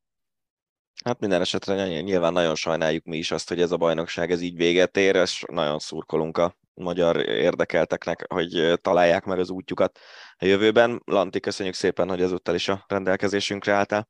Én is köszönöm a lehetőséget. Ácsi. A hét legérdekesebb hírei. Na zárjuk a podcastet akkor szokás szerint az Ácsi rovattal. Összegyűjtöttük a múlt hét számunkra legérdekesebbnek, legizgalmasabbnak tartott híreit. Hát első helyre kínálkozik, hát nem tudom, mindegy, belevágunk. Ismét kikapott a bajnokságban a Fradi, de hát szerintem ennél azért komolyabb hír, hogy a zöldfehérekkel kapcsolatban, hogy, hogy nagy valószínűséggel azért tovább jutnak az Európa Ligában, miután hazai pályán legyőzték a múlt héten 2-1-re a Srevena Zvezdát. Százszázalékos biztonsága nem lehet még kijelenteni a továbbjutást, mert annyira adhat még a körbeverés olyan Igen. szituációkat, hogy, hogy ne jusson tovább a Fradi, de azért én szerintem inkább a továbbjutáshoz van közel, mint a kieséshez. Azért az óriási dolog. Igen, azt hiszem, hogy a 2003-4, vagy valahogy így a Debrecen játszott még tavasszal meccset, de ott uh-huh. nagyon más volt a lebonyolítása akkor az UEFA kupának. De az volt az utolsó magyar kupa siker, mármint egy kupa tavasz megélő csapat sikernek, nem mondjuk. Miért ez nem siker? Hát a, a, abban a lebonyolításban, ami akkor volt, nyilván valamiféle siker volt, de nem volt ilyen izé, mint ami most lenne a Fradi, szerintem. Uh-huh. Uh, annál, annál kevésbé. Ráadásul ugye itt tényleg az volt, hogy a, a, cukkoltam is a második Fradi győzelem után a 3-5-2-es srácokat, hogy, hogy ők ugye azt hiszem, hogy három, ke- kettő, három, meg négy pont, azt hiszem ezt a várakozást mondták a Fradinak a, a csoportkör előtt, hárman, de valami ilyesmi, lehet, hogy három, négy, öt volt, és, és akkor ugye két meccs után volt 6 pont, és most négy meccs után van 9. Hát nagyon jó lenne, hogyha nem kapna ki itthon a Monakótól a Fradi, és akkor onnantól kezdve már azért Akkor sinem van a dolog. Akkor nem kell számolgatni. Nem tudom, nekem mindig ilyen kettős érzésem van ezzel kapcsolatban. Nyilván baromi nagy dolognak tartom, hogy, hogy egy ilyen csoportból tovább jut a, a Ferencváros, még akkor is, hogyha sokan kvázi egy kézlegyintéssel azt mondták, hogy hát azért innen még tovább is lehet jutni, tehát kvázi lebecsülték ezt a csoportot. Viszont a gondom nekem az, de nyilván ez nem a, nem a Fradi bűne, hogy azáltal, hogy horribilis összeget fognak kapni, teljesen megérdemelten hozzáteszem, azáltal nyílik az olló. Tehát, hogy tovább, még, még tovább nyílik az olló, és olyan hihetetlen előnyben lesz a Fradi, hogy, hogy tök lefutott lesz a magyar bajnokság. Tényleg az lesz igazából csak a kérdés, hogy, hogy akkor ki lesz majd az ezüstérmes. Figyelj, nekem ezzel olyan nagyon nagy bajom nincsen. Szerintem a magyar foci, amilyen szinten tart, a magyar klubfoci, nem, nem nagy baj az, hogyha kilóg egy csapat fölfelé. Csomó ilyen bajnokság van, amik ilyen e- e- egy kilógóval rendelkeznek. Norvég például. Igen. Az volt régen, nem tudom most milyen. Én sem tudom, hogy most milyen a Norvég Ugye bajnokság. Rosenborg volt az Mm. a csapat, ami sorban nyerte a De figyelj, mit tudom én, a, a Donetsk is már nem Mhm. tudom hány éve folyamatosan ukrán bajnok, nem tudom.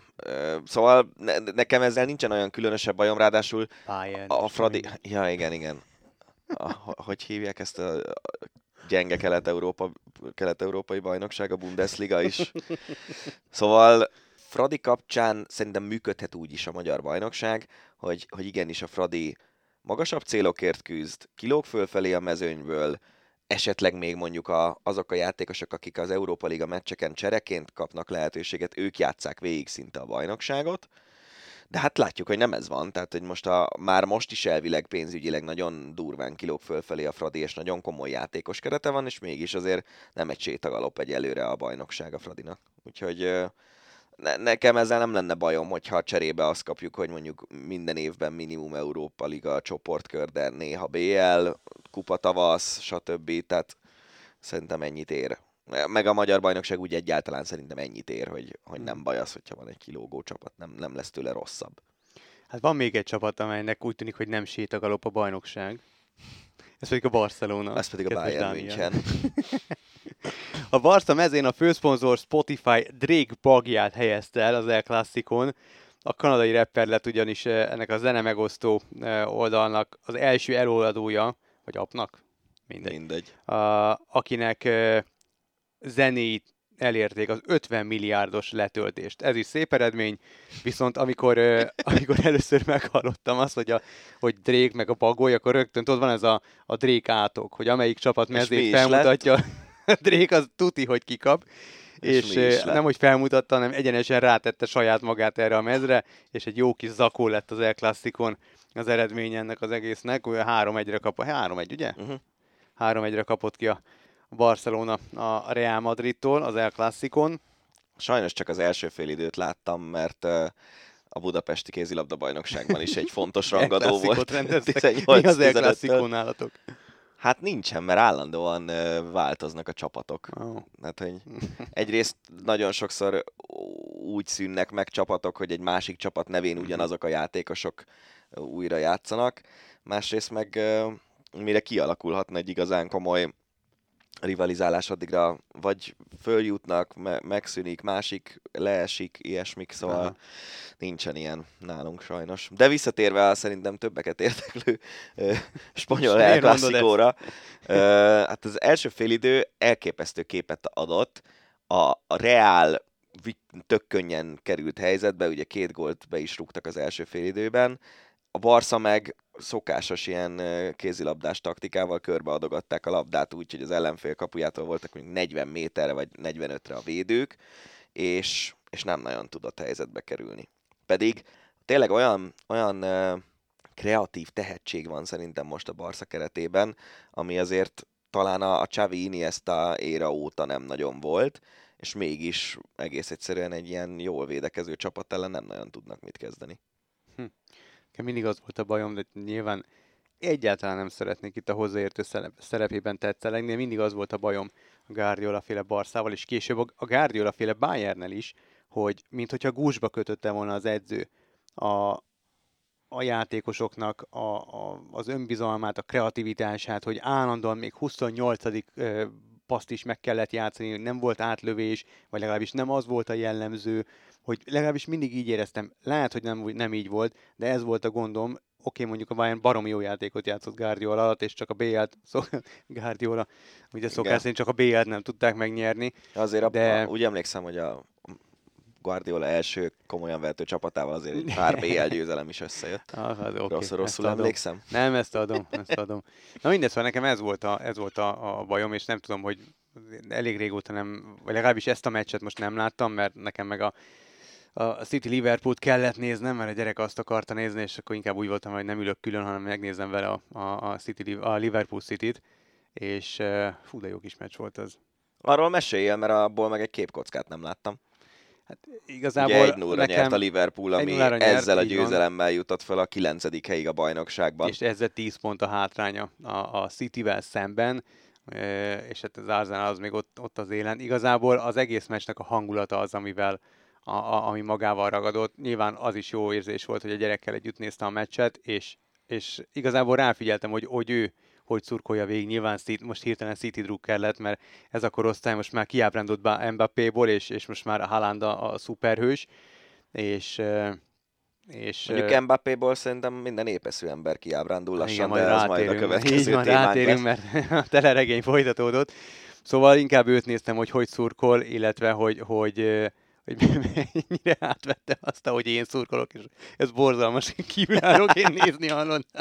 ja, tudom. Úr, nagyon kemény. Ú, a 30Y-nak van egy nagyon jó dalszövege, ami arról szól, hogy amikor felismered, hogy olyan vagy, mint az apád, és ez nagyon idegesít. Hát remélem, hogy ő nem, őt nem fogja idegesíteni. Nekem fura volt azt látni, hogy egy ilyen Honnan nem azt mondtam, hogy kisfiú, hanem akkor, mint én. Szóval, hogy úgy, hogy szurkol, és úgy, mint én, és hogy ez nem biztos, hogy jó, de igazából hál' Istennek nem volt annyira durva, nem káromkodott, csak egyszerűen látom, hogy milyen szinten a beszipantja ez a meccs, és mennyire, mennyire beleéli magát, és mennyire izgul, meg drukkor, meg, meg ugrál, meg stb. Na mindegy, a végén a, a Liverpool nyert egy 0 a Salah meglőtte szokásos gólját, tök szép akció végén, és aztán FIFA-ban elkeltem a gyerek száját szerencsére. Az akkor én már a Bayernnel voltam, ő pedig a City-vel.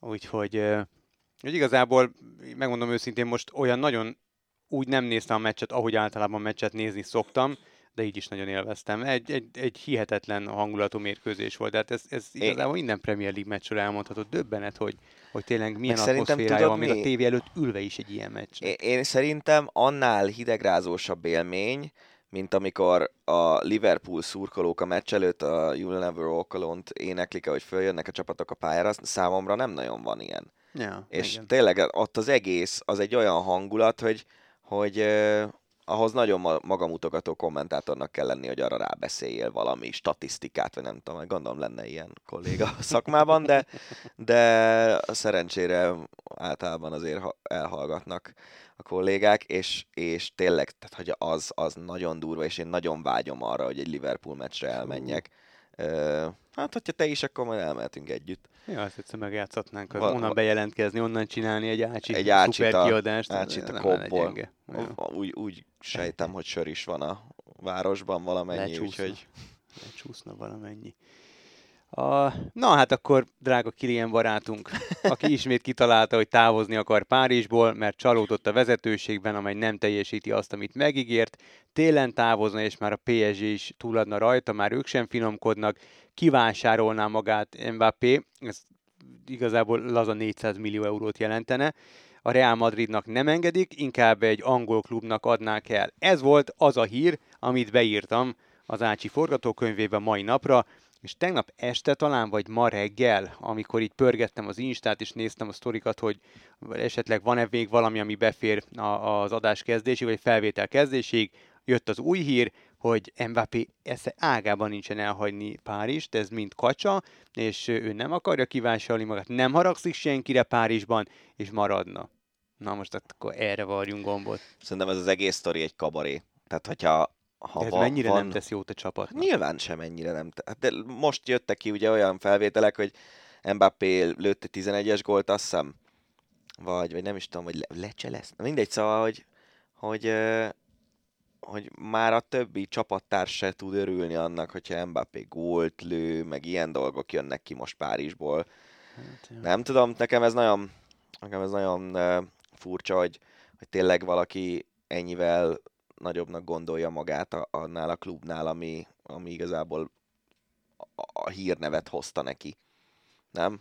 Igen, nagyon, nagyon elszállt, borzasztóan elszállt, és nyilván nem segít az, hogy, hogy több száz millió eurót keres, hogy az egész közeg nem segít, és az sem, hogy nincs egy olyan tanácsadója, aki, aki megmeri neki mondani, hogy figyelj, öcsém, ez, ez, ez nagyon rossz irány, vagy lehet, hogy van, de nem hallgat rá, de ugyanakkor, ahogy most nyilván mi is abból táplálkozunk, amit a, az újságokból, a netről, bárhonnan a, elénk tárult, tehát nem úgy tűnik, hogy mondjuk az anyukája, aki egyben a menedzsere, ő is inkább visszafúzná magát, és aztán egy Meg fiam, tudod... maradj már két lábon a földön, nem, egyáltalán inkább tolja ő is. Van egy ötletem, hogy te mennyire hallgattál az anyukádra 22 évesen, én tudom, hogy én mennyire hallgattam az anyukámra 22 évesen, mindenki elgondolkozhat, aki elmúlt hát, már 22, hogy mennyire hallgatott az édesanyjára. Ez tény. És, és szerintem ez a, ez a dolgok origója, hogy, hogy kellene egy olyan profi ügynök mellé, aki igenis megmondja neki, hogy figyelj ide, most befogod a szádat, focizol, lősz 30 gólt ebben a szezonban, és majd a dolgok elrendeződnek. Így van, így van, megszerzett az aranylabdát, bármi. Azt nem messzi kapja idén? De idén is ő kapja nyilván. Ez, ez egyértelmű, szerintem már belegravírozták a nevét, és formasság. Képzeld kiderülne, hogy életlenül egyel több messzit írtak, és ezért kapta tavaly ő, mert már ciki lett volna. Hát, nem lehet átsatírozni. Igen, igen, igen. Messi áthúzva Lewandowski. ja. Hát igen. Nem, nincs ott a listán, hát nem, lehet, hogy na az lenne meg. Listán kívülről is meg tudja nyerni. Sugranó pályáról. Nagyot játszott a PSG-ben. No, maradva még a francia első osztálynál, a, az első osztályban szereplő Reim, úgy mondják, ugye? E, Menesztett, Rams. menesztette edzőjét, a, aki helyére a korábbi másodedző, az alig 30 éves William Steele, Steele került, aki sok sem futballozott, futballmenedzser játékon nőtt fel, ott sajátította el igazából az edzői tudományának az alapjait, majd dolgozott azért nyilván videóelemzőként, mondjuk a kettő az tök jó összevág, uh-huh. scoutként, és, és később azért edzőként is hazájában, Belgiumban, úgyhogy most a francia első osztályban találja magát. Egy kicsit nekem ilyen, tudod, ilyen kacsa volt, mert nem a Sports Bible-on láttam, de valami, tehát egy kicsit olyan gyanús volt, és utána olvastam, és tényleg ez a, ez a, ez a szakmai múltja nyilván nem, tehát nem úgy kell elképzelni, hogy két éve még foci menedzserezett, és már rögtön egy francia első osztályú kis padon találja magát, de minden esetre azért ez, ez tök érdekes. Én rengeteget játszottam azon a játékon, Én is. imádtam. Lanti, hogyha hallgatja az adás ezen részét, akkor ő, ő is. Hát én tudom, hogy a Szatyi is, Persze. Dávid Székely Dávid is e, rengeteget játszott. Hát szerintem mindenki, aki ilyen sportos környezetben nő föl. Ki volt az a játékos, amit, akit mindig megvettél? Egy darabig és milyen csapattal kezdtél? Hát, általában kis általában csapatokat építettél Volt föl? olyan is, volt olyan is, hogy kis csapat, de én inkább a Barszával szerettem uh-huh. játszani, és és nagyon sokszor megvettem Cambiasso-t. Cambiasso-t? Ahogy nem emlékeznék. Meg az volt a taktikám általában, hogy Brazil U21 Aha. meg U19-es válogatott játékosokat nézegettem, és nagyon sokszor addig számomra ismeretlen játékosokból tényleg nagyon jó játékosok lettek. Ilyen új Dani Alves, meg ilyen, ilyen dolgok. Öm, egyébként a kerékpár világban is van ilyen, hogy Pro Cycling Manager, és én így gondolkoztam rajta sokszor, hogy ki kéne próbálni, csak nagyon mm-hmm. időigényes, és hát kisgyerek mellett a szabadidő az nem létező fogalom, úgyhogy majd lehet, hogyha ha a lányom már ovis lesz, akkor neki állok, de a másik dolog, amitől félek, az meg az, hogy a Lantinál is volt ilyen, emlékszem sokszor, hogy a, a Pro Cycling Managerben valamiféle tulajdonságot adtak egy versenyzőnek, és azt ő elkönyvelte úgy, hogy ez tényleg biztosan úgy van, és közben a valóságban meg egy kicsit azért más Aha. típusú versenyző volt, és mondjuk azt mondta, hogy ő jó sprinter, és hogy ő mondjuk, mit tudom én, a, a, az adott csapat hétfőjéből is csak a harmadik legjobb mhm. sprinter volt, de a Pro Cycling Managerben ott, ott jobb volt. Uh-huh. Tehát ettől félek, hogy a, ha játszom egy ilyen játékkal, és ez ugye elő is fordult, ezt tudjuk, csak nem mondjuk el, hogy melyik kollégánál, hogy egy átigazolásról úgy számolt be valami foci közvetítésben, mint ami a valóságban történt, pedig az ő futballmenedzserében történt.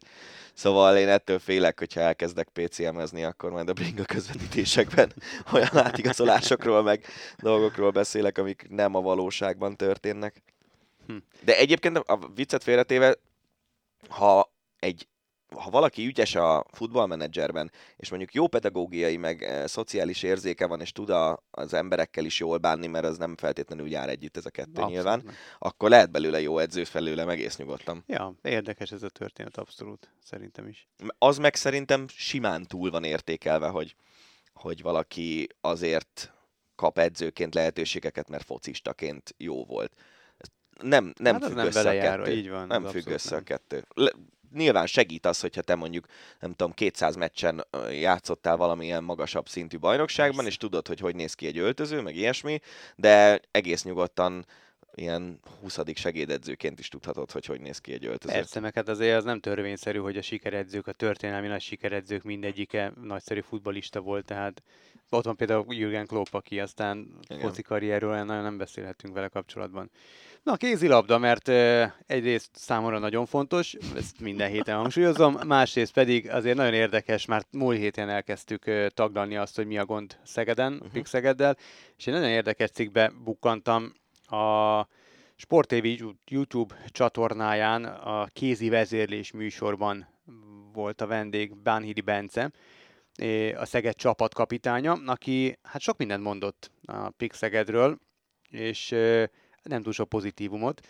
A fizikálisan gyenge a Szeged, az ellenfelek úgy tűnnek, mintha más dimenzióban játszanának, a csapat 20%-a van jóban csak Pastormesterrel, és azt is mondta, hogy ő úgy érzi, hogy kb. 20 percig bírják mentálisan és fizikálisan a mérkőzéseket a nemzetközi kupaporondon, uh-huh. és onnantól kezdve pedig, mint hogyha ilyen falnak ütköznének, lehúznák a rolót, egyszerűen elmegy mellettük minden ellenfél azért az kemény. Azt mondta Pastor, hogy 20%-a van a csapatnak jóban vele, a többiek sem nyilván nem utálják, de hogy van egy, mindig van egy mag, akivel ő jóban van, akiknek a fej, fejlődésére, meg úgy a mindennapjára odafigyel, ez nekem nagyon fura, és ez nem feltétlenül túl jó pedagógiai érzékre utal. Nem, és ugye nagyon sok ilyen sztori volt az elmúlt években, hogy, hogy uh, például Stas Skube is úgy vált el tőle, úgy vált el a Szegettől, meg Pastortól, hogy, hogy amikor visszajött, akkor ilyen, mint hogyha vért ivott volna, és, és lehetett hallani, hogy ott azért volt tányércsörgés, de hogy látszott is a pályán is, hogy, hogy ott milyen dolgok voltak. Volt, volt ilyen Garcia Parondo is úgy ment el Szegedről, nem volt éppen egy sétagalop az a történet, hogy a Cselman is még játszott volna, és egyébként a következő évben ugye Európa Ligát nyert a Benficával, tehát még azért egyáltalán nem gyenge szinten játszott 40 évesen is Cselman. Sok-sok ilyen sztorit hallani az elmúlt években, hogy azért Pásztor nem egy könnyű ember, és amennyire jó edző, meg amennyire ügyes bizonyos részeiben a, a, akár a játékos felépítés, játékosok felépítésének bizonyos szempontból egyik mestere, annyira egy emberileg nem, nem, nagyon sokszor nem találja meg a hangot a, a játékosokkal.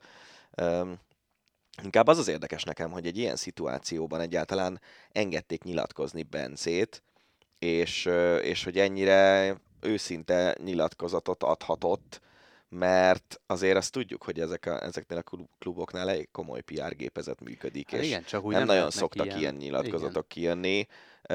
De egyébként azt is tegyük hozzá, és én nagyon értékelem Bánhidi Bencében ezt, hogy ő azért azt, azt is elmondta, hogy igen, van baj, stb., de a, a klubnál valahogy így fogalmazott, hogy korrektebbek annál, mint hogy most pár rossz meccs után kirúgják az edzőt van, tíz év után. után. Tehát ő is úgy gondolja, hogy ez egy korrekt viselkedés a klub részéről. A másik ilyen jó kis félmondatom Bencének az meg az volt, hogy neki csapatkapitányként is nagyon fontos szerepe van abban, hogy most összeszedje a társaságot. És ugye ez egy nagyon nemzetközi csapat, nagyon sok különböző országbeli játékosokkal nem igazán lehet úgy csapatot építeni, hogy klikkesedsz a saját nyelveden beszélőkkel, mert ugye itt a délszláv játékosok azért elég jól elbeszélnek egymással. A, a, ez nem működik, és, és tök jó, hogy, hogy ugye ő nem egy nagyon idős játékos, azt hiszem 27 éves, ha jól emlékszem, de mégis ö, megvan az a, az a fejbeli érettsége, meg, meg rutinja, hogy tudja, hogy neki is feladata az, hogy most összekapja ezt a csapatot, úgyhogy hát remélem, hogy összejön, mert egyelőre ez nagyon nem néz ki jól ez a szezon. Hát nagyon nem. És ugye a, a, ami érdekes kérdés az az, hogyha mondjuk most nem jut tovább a Szeged a csoportjából, ugye 8 csapatból a 6-ba kell bejutni ahhoz, hogy tovább juss, akkor például számíthat-e mondjuk a magyar bajnokság ezüstérmese szabadkártyára a következő évi BL-ben? Uh-huh. Mert a, a bajnok automatikusan résztvevő, és nyilván mondjuk, hogyha a Szeged megnyerné a bajnokságot, és ők lennének automatikusok, akkor a Veszprém, ami azért évek óta meghatározó csapata a BL-nek nyilván kapna szabadkártyát, de mondjuk ha a Veszprém a bajnok, kap-e a Szeged szabadkártyát úgyhogy kiesett az előző évben a 16-val. Szóval fontos az, hogy azért összeszedjék magukat, és legalább a továbbjutás meg legyen. Hát meg amiről múlt héten beszéltünk, hogy meddig tart a türelem, és mi az a szint, mi az a szituáció, ahol, ami után egyszerűen muszáj vagy meghúzni a vonalat. Igen. Tehát akár tíz év ide vagy oda. Hát szerintem ez, ha kiesnének a BL-ben a 16... Nem megy, elveszted az öltöző teljes egészében. Igen. Szerintem ez, ez, ez, lenne az a, ez lenne az a pont. Tehát, mm. hogy mhm. ha minden évben a Final Four-ba jutás a nagy célja a Szegednek, és hogyha még a csoportkörből se jutnának tovább, uh, azt szerintem, azt szerintem too much. Na, meglátjuk. Visszavonul Burján Csaba, aki olimpiai bajnok, és aki 2019-ben egy szerencsétlen és egyáltalán nem elegáns Instagram videójában ugye Fuck China hashtaget jelenítette meg. Ugye short trackről van szó, hogyha valaki esetleg uh, nem tudná. A, emiatt egy évre eltiltották, és akkor véletlenül végleg kiesett a Pixisből, és igazából az egy éves eltiltás után nem tudott, és hát ahogy ő beszélt, nem is nagyon akart tudat alatt visszatérni, tehát egyszerűen nem ment. Hát figyelj, nekem igen, e, tehát beszélgettünk valamennyire erről, amikor az olimpia alatt ő volt itt szakértőként a, az Eurosport közvetítéseiben, és arról a, azt mondta, hogy igazából annak a sztorinak már nincs köze ahhoz, hogy ő ö, nem került be most a, a legutóbbi olimpián a keretbe. Ö, azt mondta, hogy igazából a, abban az évben is, amikor ugye nem, a felnőtt válogatott edzéseiről volt eltétve, de a felnőtt válogatott sokszor edzett együtt a junior válogatottal, és akkor a junior válogatott versenyzőkkel ment együtt ő, de gyakorlatilag nem érte, nem érte nagyon durva hátrány. Uh-huh. és azt mondta, hogy nem, nem volt annyira köze annak, hogy most nem ment neki itt az, az eltiltása utáni két évben se igazán korizás. Hát ugye azt lehet sajnálni, hogy egy viszonylag fiatal versenyzőről van szó, bár kevés ilyen mondjuk 35 körüli short van azért a világon, aki magas szinten teljesít. Hát azért enyhén szóval is kérdés, és ennek a short válogatottnak Hát az most... A sorsa a következő Igen. téli olimpia előtt, úgyhogy itt azért izgalmas lesz az utolsó egy-két év, amikor már úgy körvonalazódnia kell a csapatnak, és amikor majd kiderül, hogy most akkor Hát itt a, a, a kérdés az az, hogy a Liu testvérek maradnak-e, mert ha maradnak, akkor biztos, hogy egy erős válogatottunk lesz, hát, legalább az, egyéni, legalább az egyéni számokban, meg mondjuk például a, a vegyes váltó, mhm. az ugye, ha ott a két Liu, ott van Jászapáti Petra, akkor azért az, az mindenképpen éremesélyes. Ha nem maradnak, akkor viszont, akkor viszont nem tudom hány szintet esik vissza ennek a csapatnak az ereje. Érdekes ez a történet nagyon. Ahogy Novák Djokovic története is nagyon érdekes, ugyanis továbbra is szívesen látnak Ausztráliában az Australian Open szervezői, ugyanakkor hát nyilván továbbra is oltatlan, ráadásul legutóbb, amikor részt akart venni a tornán oltatlanul, a, kitiltották három évre Ausztráliából. Én nem tudom, hogy ez egy ilyen kitiltás mennyire komoly, vagy mennyire nem komoly. Minden esetre az Open szervezői szeretnék, ha ott lenne januárban kezdődő tornán. A, az ausztrál politikusok viszont nyilván folyamatosan lobbiznak, hogy az ellen, hogy engedélyt kapjon a belépésre Djokovic, hiszen ha egy hétköznapi embert nem engednek be oltatlanul Ausztráliába, akkor Novák Djokovicnak sem szabadna a Novák Gyokovicsal sem szabadna kivételezni.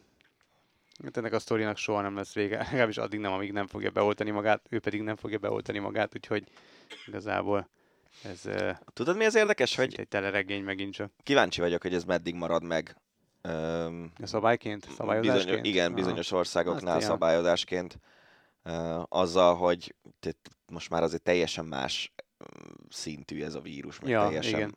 teljesen más uh, súlyossággal esnek át emberek a Covid-on, de egyébként az a vicces, vagy nem, ne, egyáltalán nem vicces, bocsánat a szóhasználatért, de az az érdekes, hogy, hogy vannak emberek, akik tényleg nagyon megszenvedik, és, és sportkarriereket tör ketté a, a Covid, meg ilyesmi, de, de a legtöbb ember meg átesik rajta úgy, mint hogyha egy megfázás lenne. És ja, hát nem tudom, nem, nem akarok itt állást foglalni ebben a sztoriban.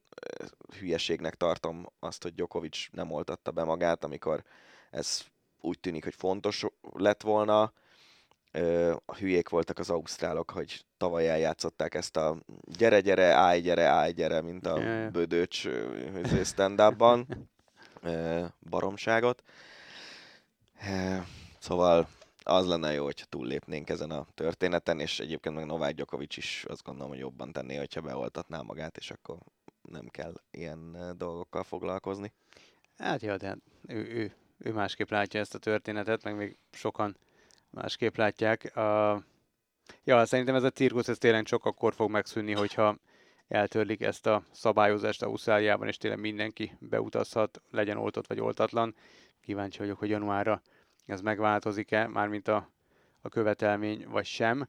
A, egyelőre nem úgy tűnik, tehát eléggé a, az, az van, ausztrálok szigorúak. Igen, tehát az, az, az úgy, úgy, úgy néz ki a történet, hogy Djokovic nem játszott ezen az Australian open sem. Amúgy ő a rekordbajnok a tornának, és általában igen jól játszik ezen a, ezen a versenyen. Na, hát tornával folytatjuk, mert hogy elég ritkán kerül be a rovatba a torna, de hát most egyértelműen helye van. Oksana Csuszovityina 49 évesen is szeretne elindulni az olimpián, jelenleg 47 esztendős, és ott volt Tokióban is, és szerintem nyugodtan mondhatjuk, hogy a bravúros 14. helyet szerezte meg ugrásban. Ez volt amúgy a 8. olimpiája, ez sportági rekord, döbbenet. Már az óriási bravúr, hogy valaki egy olimpiára kijut, nem hogy 8-ra. 92-ben Barcelonában aranyérmet nyert, tehát van már egy olimpiai aranya. Döbbenetes, én nem bírom ezeket a sztorikat. Tudod, mi nagyon kemény, hogy üzbég, de versenyzett még bőven szovjetként. Ja, 1988-tól, eh, tehát 13 évesen kezdte a nemzetközi pályafutását.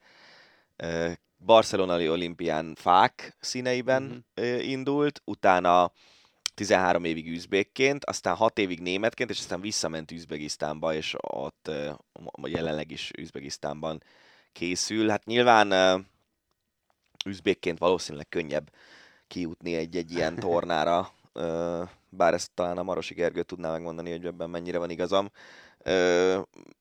mint akár németként vagy oroszként. Oroszként abban biztos vagyok, németként nem tudom. De hát ilyen idősen is ugye tényleg a torna egy olyan sport, ahol lényegében 20 évesen kiöregszenek sportolók, főleg a lányoknál. Azért ez nagyon, nagyon komoly sportteljesítmény. Így van. Hát ami nem volt annyira komoly sportteljesítmény, az Vári Attila elnökösködése a vízilabda szakosztály érén, legalábbis a legtöbben így gondolják.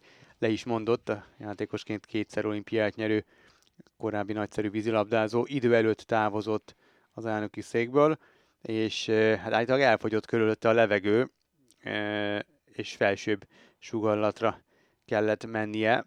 Témával kapcsolatban amúgy egy remek cikket írt Takács Marci kollégánk, aki úgy általában a vízilabdával kapcsolatban, meg minden mással kapcsolatban remek cikkeket szokott írni, úgyhogy érdemes a cikkeit elolvasni az eurosport.hu-n.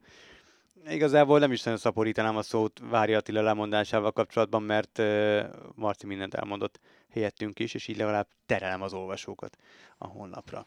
Jól teszed. A... Egyébként ez érdekes sztori, hogy ugye nagyon sok sport szövetség élére kerültek fideszes politikusok itt az elmúlt években, és hát van, ami jól működik, van, ami nem működik jól, talán a tenisz szövetség a legjobb példa, ahol egy másik politikus kellett behozni, hogy az előző által összerakott milliárdos adósságokat kezelje.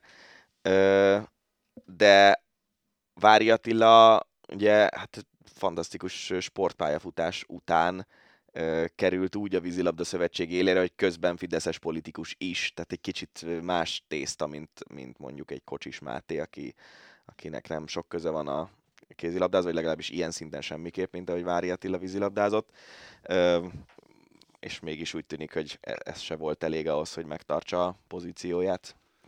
Hát nem, meg ott ugye ő Pécsen is hát, tevékenykedett. Kép, és képviselőjelölt volt, és ott is azért láttak elég meredek dolgokat engedett, vagy engedtek meg maguknak. Hát valami rendőrség vizsgálat is foly, folyik, tehát nem véletlen fogyott el a levegő Én körülötte. nem tudom. Csak elkíváncsi vagyok, hogy mm, ha kijönnek a hírek, akkor milyen hírek jönnek ki.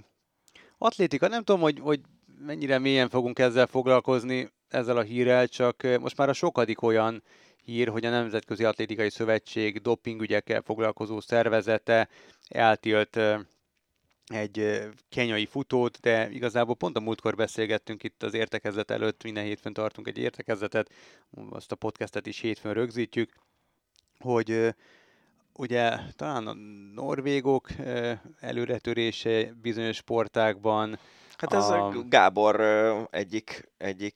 Kedvenc témája. Igen, egyik teóriája, hogy szerinte az, hogy a, a norvégok az állóképességi sportágakban nagyon komoly előretörést hajtottak végre az utóbbi években különböző sportágakban, nagyon nagyjából egyszerre, az, az egyáltalán nem véletlen, és hogy ott a, a különböző szakágak valamilyen tudást megosztottak egymással, amitől uh-huh. jobban megy a norvégoknak ezekben a sportokban. Hogy most ez doping, vagy valami olyan edzésmódszer, amit eddig mások nem próbáltak, de a norvégok igen. Tehát ugye a sífutóik nagyon komoly eredményeket érnek el, atlétikában most előre tört, vagy négy olyan norvég futó az elmúlt években, aki nagyon jó, és uh, úgy került elő a téma, hogy ugye a országúti kerékpáros VB-n két norvég nyerte az időfutamokat a férfiaknál, meg az 23-as férfiaknál, és, és Tobias Foss győzelme a, a felnőtt férfiaknál az óriási meglepetés volt.